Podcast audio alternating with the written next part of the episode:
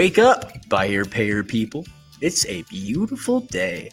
Go grab yourself another cup of Joe and say hello to Jim and Michelle Rhoads on the Buy Here Pay Here morning show. Take it away, you two. Good morning, everybody. Hello. Happy Wednesday. Greetings from Tampa, Florida. We're at Tampa, um, on our way in a couple of hours out to Orlando for the um, FIADA conference. Um, excited to see all the excited to see all smart people there. Uh, so, uh, funny thing. Oh, here goes.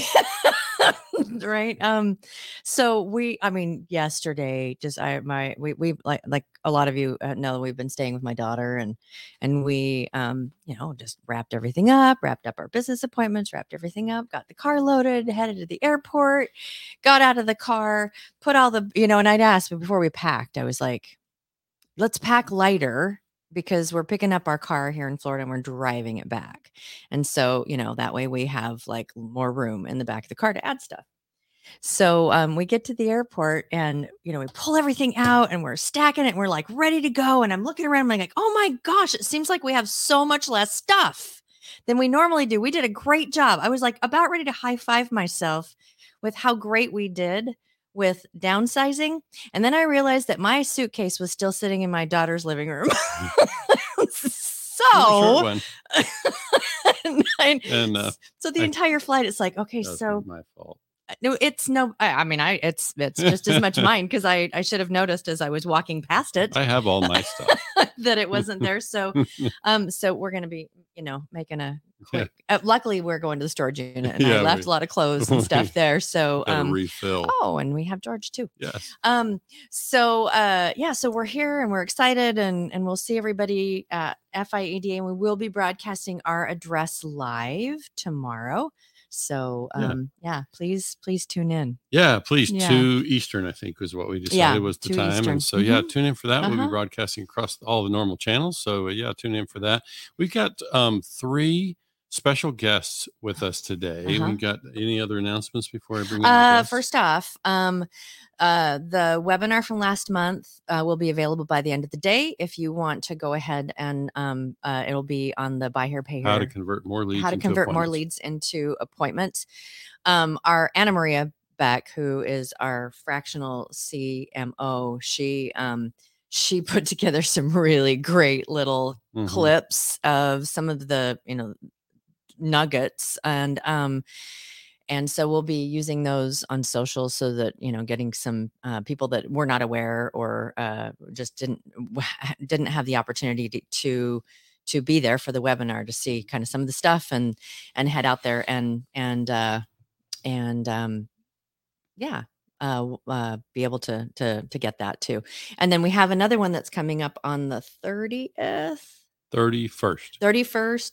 Um, marketing should be going out this week on that one too. That one is going to be um, dialing in your message. dialing in your messaging. And, you Mhm. know, we talk an awful lot about, uh, about, uh, branding and this is about branding, but it's not about a logo. It's not about a color palette. It's not about that kind of stuff. It's about who your community sees you. I mean, how they see you and, and, um, and do they know you? That kind Right. of thing. Troy so, Shear from NIADA will be part of that one. so Yes, we're and so is Dave from um our, our COO. So good morning, George. I'm looking forward to an old smoked old fashioned with you. That's George Spat over in Yes. uh, Orlando. He's waiting for us waiting Orlando. for us. yeah. right. Standing at the Um, door. So any watching. exactly anyone that is out there in listener land, if we are in town, we love getting groups of people together for a beautiful smoked old fashioned.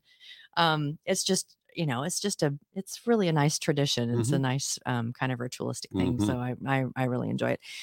Let's bring in our guest. Today, So uh, let's introduce them one at a time. Let's bring in uh, our friend Tyler Simmons from West Texas. Many of you who tune into the show routinely, uh, you know Tyler. He's a sales manager for a long established group, and he happens to be the compliance designate. I forget what they call that title, Tyler, but compliance. I lost you. Say again. compliance officer. Officer. Excellent. Okay, so he he's on top of all things compliance with his dealership, and so we know he's active enough on Facebook. We know he keeps up with this stuff, and so he's always uh, generous with his time and able to uh, kind of give dealers tips on how to uh, stay out of the crosshair. So that's our big subject for today. And then our next next guest is John DeFilippo out of uh, Pennsylvania. Glad to have you here, John. We've got uh, uh, John is. We didn't talk about your past uh, role with uh, Mariotta. You've been part of the executive team there, am I right? I am. I'm former president and uh, chairman of the board. I'm now presently treasurer and uh, on the executive committee and uh, yeah, chief cook, bottle washer, etc. Right. all, all the stuff. I get it. And uh, so he's a current dealer, uh, a ho- lot of wholesale work, uh, some retail Mhm. uh, work, and uh, like I said, long time buy here, pay here dealer. And then we've got George Okay. Montemayor out of uh, Arizona. Glad to have George Mm-hmm. join us as well. So uh, thanks for tuning in with us, George. So George is a uh, a consultant, advisor, um, agent with a couple of different uh, products, but he's got a long career with credit acceptance. So we knew that he would uh, have a little added insight on some of these things. And and certainly today is not about um, you know any sort of indictment of credit acceptance. We all can kind of read for ourselves what the the uh, the suit is with um, that's the uh, state of New York, I think, is is coupled with the the CFPB, and none of us here are trying to be attorneys today. We're not out here trying to you know interpret the law as much as we're trying to interpret what can we see from the CFPB lawsuit that might be, you know, um, give some indication to those of us out there doing my, Main Street buy here, pay here, as to you know what's what's a priority. What what does the what does the agency view as egregious, and um, and so how can we stay out of trouble? Mhm. Tyler, I'd like your thoughts first. I know you you perused a lot of the the language there, and I just I wonder what you're seeing as a as a dealer yourself. Uh, you know, what are what are you taking away from that that you might share with other dealers? Um, my biggest takeaway was being consistent in what you do, um, your policies, your procedures, your pricing, your underwriting, um, viewing every customer uh, the same way. But that doesn't mean that you have to sell the every car the same way either. Uh, you know, you can have different down payments. You can accept different PTIs. You can have a cap on your PTI, but that doesn't mean that you know you that every customer has to reach that cap and that's Right. kind of if a dealer had a max pti of 25% well it would probably be in the best interest of you as the dealer to not strive to hit 25% every single time Good point. and and that's you know the whole uh, get the most out of the customer at the time of sale and get the most out of them every month you're you're just kind of stirring the pot and and you know if it came down to being in front of a jury um, of other consumers not peers but other consumers you would you would not fare very well whenever it's obvious through your uh, portfolio and and loans that you produce that you you try to get as much as you can every single time and Yeah. and it's i mean I, I have a legislative committee meeting uh, with our state association at 12 today and and luckily the conversations that we're having you know leading up to our lobby day next month is is not to this extreme we're, we're tackling much smaller issues but if if you if you're a dealer in, in any state and you're not paying attention to this stuff at least being aware of it not saying you got to read through the entire lawsuit but just being aware of what's out there um, it'll sneak up on you Yeah. my recommendation is anybody in buy here pay here specifically that wants to know how they would attack a buy here pay here google herbie's auto sales out of colorado Yeah, that, that's a, a really prominent case out there. I think one of the other things, Tyler, before I bring the others in, the other thing that I saw in the language is that they um, they made a point about the success of the customer, the likelihood of success of the customer, meaning they felt like they were setting up the customer to fail, you know, in a, in a percentage of the, the cases, which that's something we're always mindful of.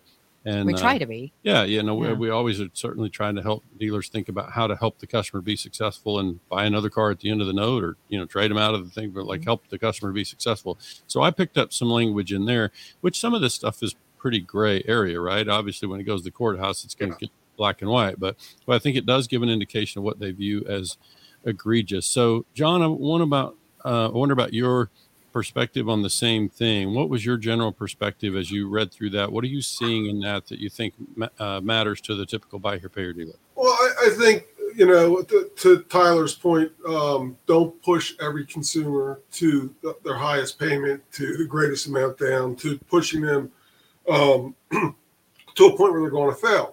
I, I also feel that the regulator is feeling that CAC in some way is trying to force every, every consumer to fail on a loan, which there is no financial benefit to forcing a consumer to fail on a financial loan. Um, and you know, as was brought up many times in our 20 group meeting, the, the largest expense on your income statement is charge off. You you don't want charge off. You're not making money on charge off. It costs money. Costs money to sell every single car. It costs money to recondition every car again. It costs money to bring every single car back, and it costs money to go out and find another customer. So the last thing we want to do is set a customer up to fail. Um, you, you know, I one of the big things that I saw that I thought was two of their biggest issues was one it was the the add-on products, um, and I thought that part of that the add-on products, you know, one of them is Gap, and the other one was warranties that CAC lets you sell. And you know, I believe an extended service contract's a good thing for a consumer. They max your they, they do max the amount that you're allowed to charge for an extended service contract, and they do max the amount you're allowed to. Sell. And I don't mean max as far as max profit; they max the amount you can charge for it. So there's from, from that standpoint, um, there's a dealer can't mark that product up additionally and get additional advance from them. Mm-hmm. Um, but uh, you know, both those products I feel are good products for a consumer that has credit challenge that has an ability has the inability if they wreck their car or they have a mechanical failure to be able to pull a credit card out of their wallet and go pay off the difference in gap or to be able to pay for a repair. So, I mean, I, I thought, you know, them saying that they're forcing those products um, it, it, was was kind of overstepping a little bit in the fact that they're not understanding why the products are sold and that they actually add value to the consumer. And yeah, it'll be interesting to watch. That. It'll be interesting to watch that part of it as the suit goes forward. Will they be able to prove that part at all? Because you know the customer's got to choose that; they got to sign for it. And uh, and I would agree with you about the value. Heck, Michelle and I have a service contract. We we opted in on a service contract on the vehicle we purchased. So you know, it's not that the product's a, a bad product. It's, it's not a perfect thing. Yeah, yeah, it's a, but it's a choice. So George, um, you're again somebody a long career with uh, credit acceptance, and so again, our we're we're aware that credit acceptance is a major player, longtime public company in the space. Uh, most of us, uh, you know, would be listening into this thing would know that you know, that they're they're somebody who buys deep. They buy deep subprime paper, and uh, they, you know, often do it as a, you know, I guess we could call them an indirect party or point of sale, um, you know, right. source. And so they're they're basically for those who listening wouldn't know, credit acceptance really only sources paper from dealers, to my knowledge, and uh, so that means they're going to acquire that paper at a discount and uh, and give the dealer an advance, which is really determined before the transaction occurs, right? I mean, right. The system has already basically approved the deal at a point of sale, and so the dealer knows in regards to of, the relationship with the dealer. The dealer. So mm-hmm. the dealer, and so basically the dealer already knows that that credit acceptance is going to acquire the paper before the customer is delivered. Is really what I'm what I'm suggesting. Right. That right. I mean, yeah, every customer is approved the system will spit out the transaction, you know, the details of the transaction. Number one being the advance, which then obviously determines the profitability on a dealer up, on the deal up front. Mm-hmm. Um, so that yeah, the dealer knows up front prior to delivery, prior to really talking to the nitty gritty of the transaction with the with the consumer. Yeah. So. And just to be clear, I think, you know, just for a handful of people who might not have experience with this part of it, when we talk about an advance or a discount, uh, as we pick an example, let's say that um, you know we've got a, a eleven thousand dollar car. Just kind of throw add-ons out of it for just a minute. If we had eleven thousand dollar car, customer gives thousand dollars down. We got a ten thousand dollar note.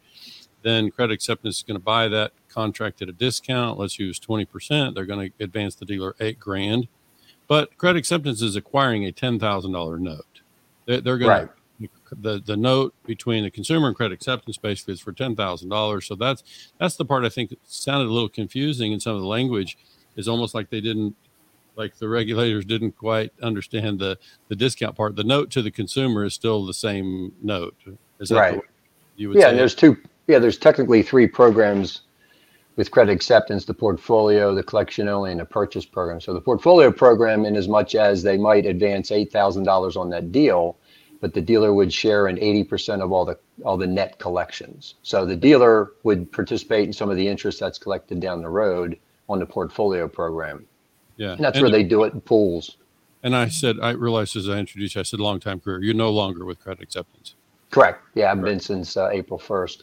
Um, Then there's the other program, which is called the purchase program, predominantly for franchise dealers, where that's like every other lender, where they're actually just buying the contract at a discount from the dealer. And, it, and it, there, there are deals where there's zero discount fee. Right. Um, it could be 55% discount fee. It depends on the risk of the deal, the deal structure, and the dealer.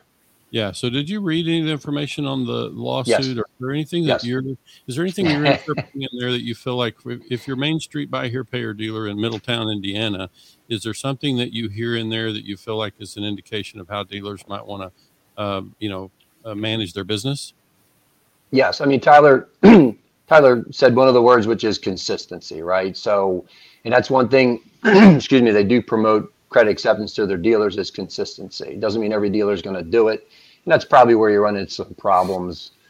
You know, as we know in the car business, and I was just talking to dealers about this in Pennsylvania when I was out there for a week. Is um, there's that 20%, maybe 15% that are requiring all these safeguards and rules and the CFPB and things like that. It's the it's the 85% of the dealers that actually do it right and compliantly.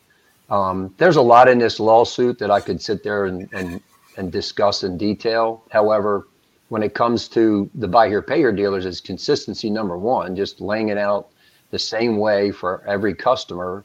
So you're not getting into disparate pricing on the interest and things like that. And you cram this VSC down this guy's throat because he was a minority or something like that. No, we're going to do it the same way every time to every customer, regardless of what they're buying and how they're buying.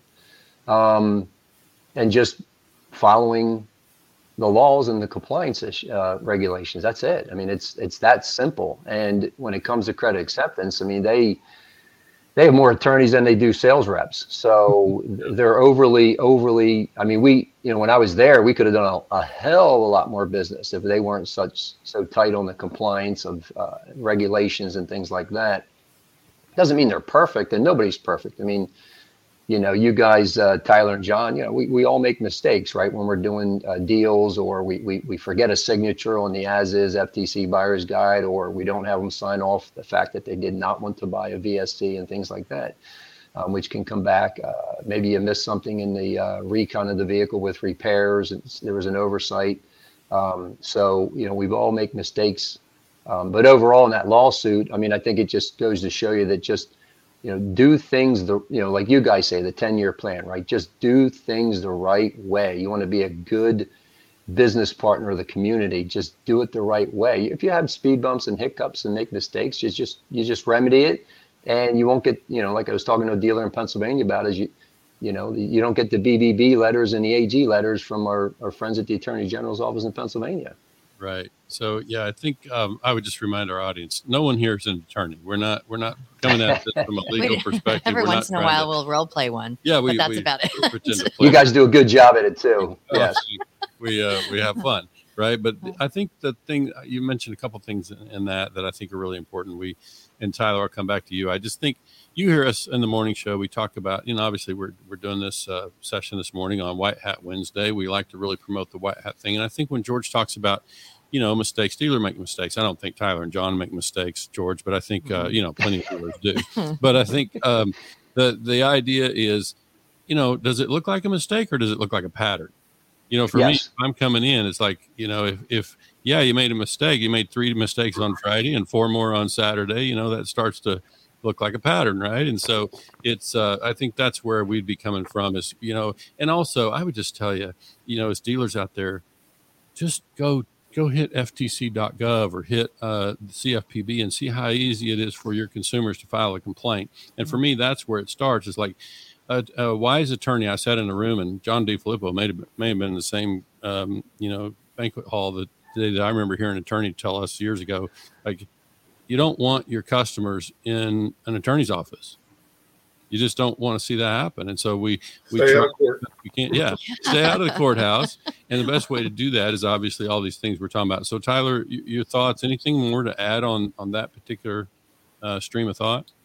Yeah, so one thing with CAC, with reading through the suit, um, and it's just their model, but they, you know, the amount financed um, in the example provided within the suit, uh, the amount financed, I want to say was close to eight thousand dollars. It was seventy eight, seventy nine hundred, something like that. And even though the loan resulted in repossession, being sold at auction, and then debt collection efforts by CAC, uh, even though that was the case, they still collected close to two hundred dollars more than the amount financed.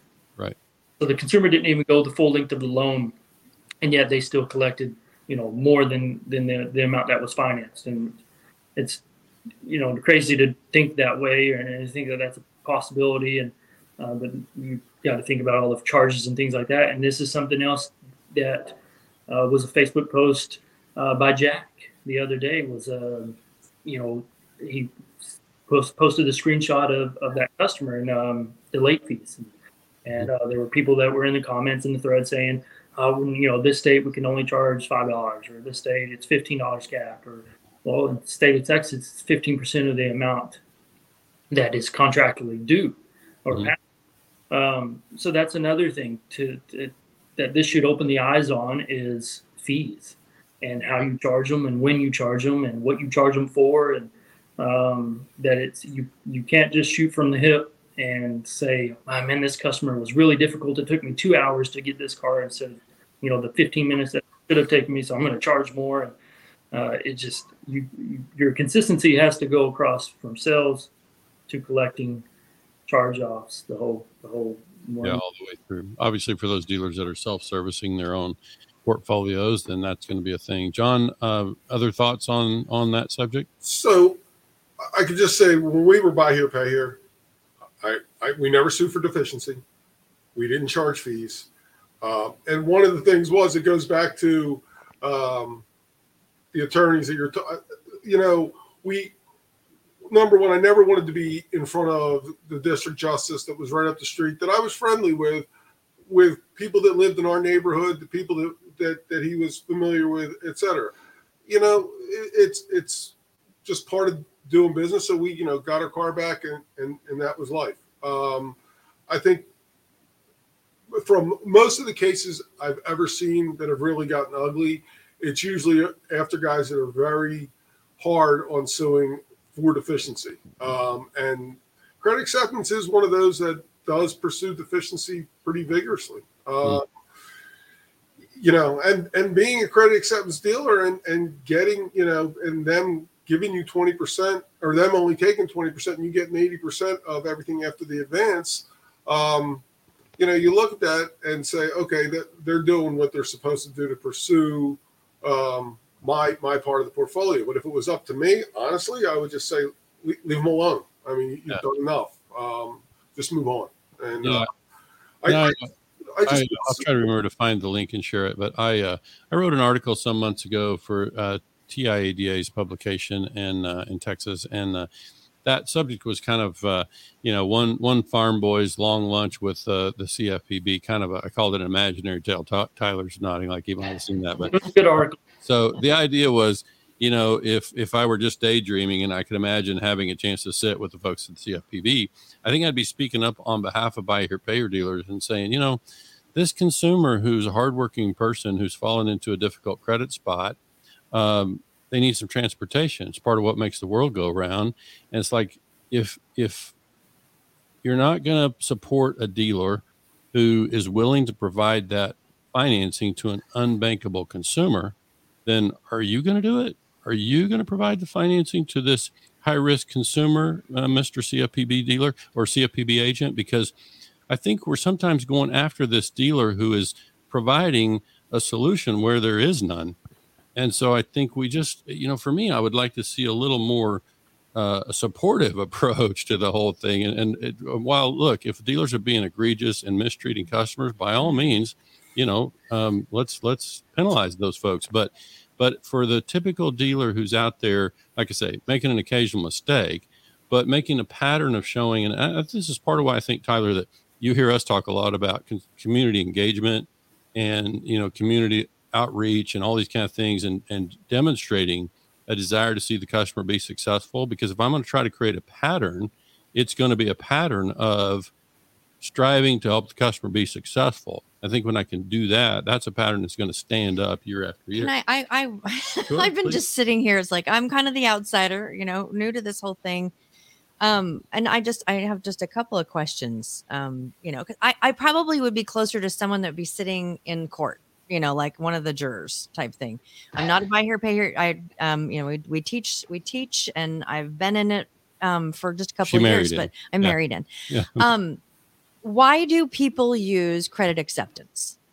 And what I'm hearing is is primarily um, it's it's a cash management um, for a dealer. For a dealer, so it's like there's too much risk on the road. We want to be able to get some money back um, all of that is one of the reasons why people use credit acceptance because credit acceptance will accept a loan that you personally would not because the risk is too high.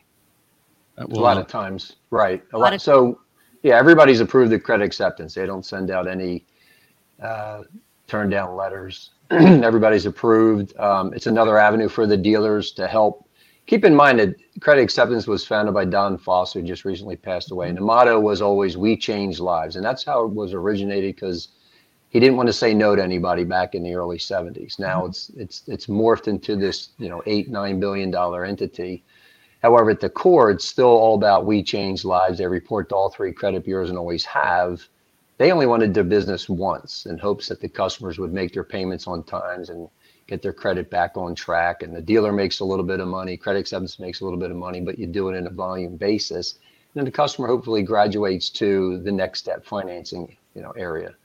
Um, but I think it, people have to keep that in mind that at, at, at the core, you know, obviously it's a it's a for-profit ent- enterprise. However, they don't they don't harass customers. I mean, I've never I've seen them where they let customers drive cars for months uh, when the payments were due and the dealers were, were yelling at me because they want they want their 80%. It's like, well, you know, talk to the customer and work with them, see if they can just, you know, if they can send in $100 a month, it's better than zero. Um, I, I, when I was there, they always followed the regulations and compliance. I mean, you know, again, do they have speed bumps and missteps? Absolutely. But I think overall, they I've never seen them or heard anything about them harassing customers and and you know forcing them to to make payments where they couldn't. They a lot of times we promoted promises to pay. Now the problem is if you have nine promises to pay and you guys in the buy here pay here arena would never go nine buy here uh, never uh, promises to pay never where they have you know customer you know run fell into bad times you know they lost their job husband died let's see how we can work this out but there's a point at which you got to just say, hey, you know, this is a business. I mean, we we still need to take that car back and, you know, follow the process with the redemption. You're either going to redeem it or you're not, or it's going to go to the block. Sure. Yeah. That so makes sense. It does, and I think uh, Tyler, you know, we we we want wrap it up here pretty soon. Obviously, we could all stay here and talk about this kind of stuff all day. I think um, I do know, have more questions, but I'm just not going to yeah. ask because we'll be yeah. here for another. But yeah, quite a while. We, I think that you know when I look at this thing, I just think it always kind of comes back to these fees and kind of the pattern and, and kind of are we are we piling on? Just if in the in the simplest form, if I were an attorney, Tyler, and you came to me and and you were being sued and and and maybe it was even a class action, right? And so so I'm going to look inside your stuff and I'm going to say what what do I expect to have to defend? You know, if I'm your defense attorney, what do I expect to have to defend? And can I make a case you know that that Tyler is you know he he needs these fees to make his business model work. If he doesn't have these these fees or whatever his business doesn't function and he can't provide financing to consumers in his community who are in a tough spot. So it's like can i make that case or not? And so if if the if um if the charges are such that it's all it's doing is making tyler rich then it's a pretty thin argument for me as a defense attorney, you know, and so that's why I just I think that's the way I, I, see the thing as somebody who's you know former dealer and been around this space a long time. I just think sometimes what we see as dealers are you know whether it's a max APR, you know, charging the maximum to the customer, maximum payment. It's like the question is it is it's just a simple thing. Is it good for the consumer? Or is it just good for the dealer? You know, and I would like uh, for from my perspective is I would encourage dealers um, just as a consumer is you know um, yeah, you know, you're always trying to make sure that that this person you feel like they're going to be able to make the payment and do the thing, and they're going to be successful because you know the white hat way dealer is they it we're sitting on the same side of the table. We want to be able to help. We want to be able to to to um, help you be as successful as you possibly can be. And so I would just encourage that even when you push something to credit acceptance, if it's something you know your your customer is going to fail, don't do it. Yeah. Yeah. Just so, don't do it.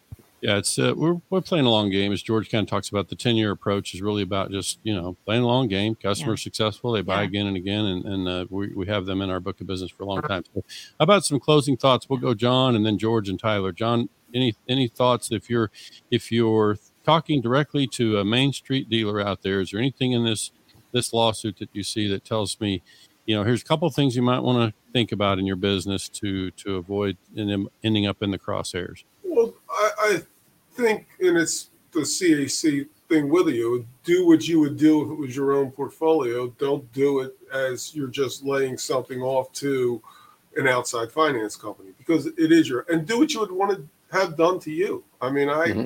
I just Amen. I, I don't see people too many times I, I see people trying to hurt a customer and it's just that's I, I, want the customer back. I want to sell you.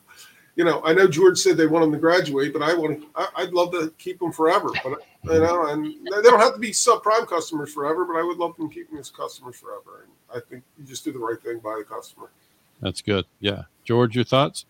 I, I, I mean, I just echo that. Is just you know, be compliant um, you know, I know in Arizona you can charge 38% interest, um, but it's just be reasonable.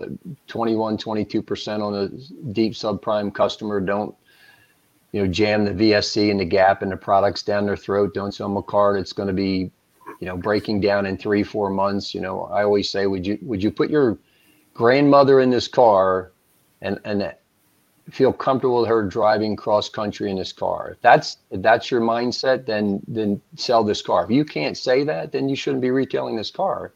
And just set the people up for success. I mean, you know, 13, 14%, you know, PTI, just do the right thing. At the end of the day, you want your money back. Why would you set a consumer up for failure? You don't want the car back. You want the you're in the money business, not the car business, really. So that's all I say is just do the right thing. Like John said, you know, do what you would want done to you. It just makes the, the problem with it. I'll, I'll say this real quick is that, you know, uh, it's probably that everybody that is uh, going to do it this way is on this call. It's like, we got to figure out how to get those other dealers, the other 20%, 15% on these calls so they can really hear and that's where I think I hate to say it, but like forced education and compliance classes at every state uh, sponsored and allow the IADs to to to run them and and just it just you know unfortunately we're forcing regulation on ourselves in the industry by that 15 18% that does things wrong. So yeah. that's all i'll say.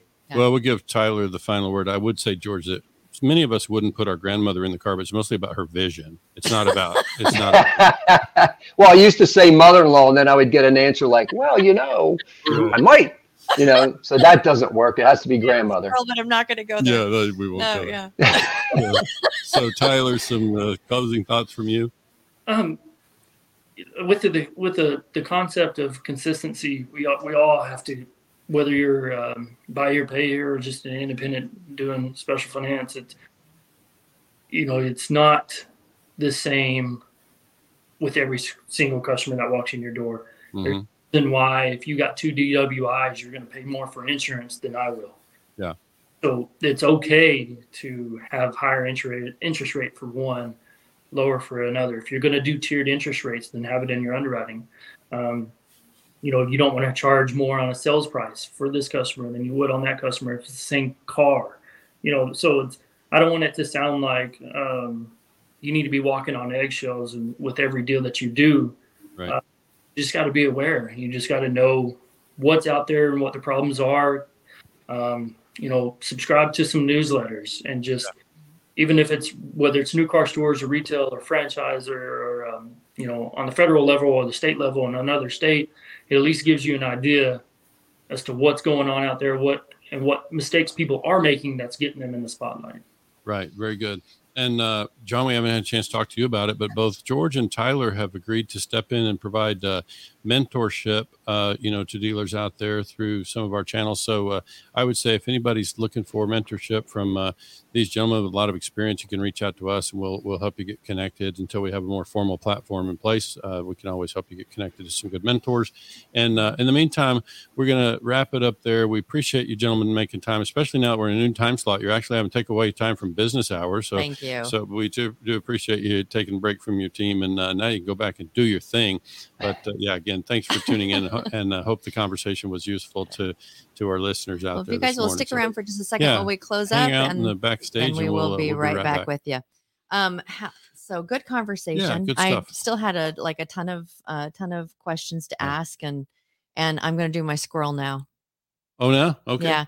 So I, my physics teacher in high school, he was just the funniest guy in the whole world. And he would stop in the middle of a lecture and he would just say something off the wall, like a dumb dad joke. And he's like, happiness is seeing your mother-in-law's face on the back of a milk carton and then continue on with this with this thing and so that dates me i know because we used to get like these little milk cartons um uh at lunchtime and then missing people were on the back of the milk carton so that's funny. um yeah so that was my squirrel Yeah. i i had it You was had just to. like itching Yeah, i had to you share gotta- it gotta um, all right, so we are going to be wrapping up here and then uh, making the drive out to Orlando. We will see all you folks out there Yeah. um, during the expo, and um, we will be broadcasting our address live tomorrow at 2 p.m. Mhm. Eastern. You want to tune in for that? We're going to uh, ask you to think about selling something far more valuable than a used car.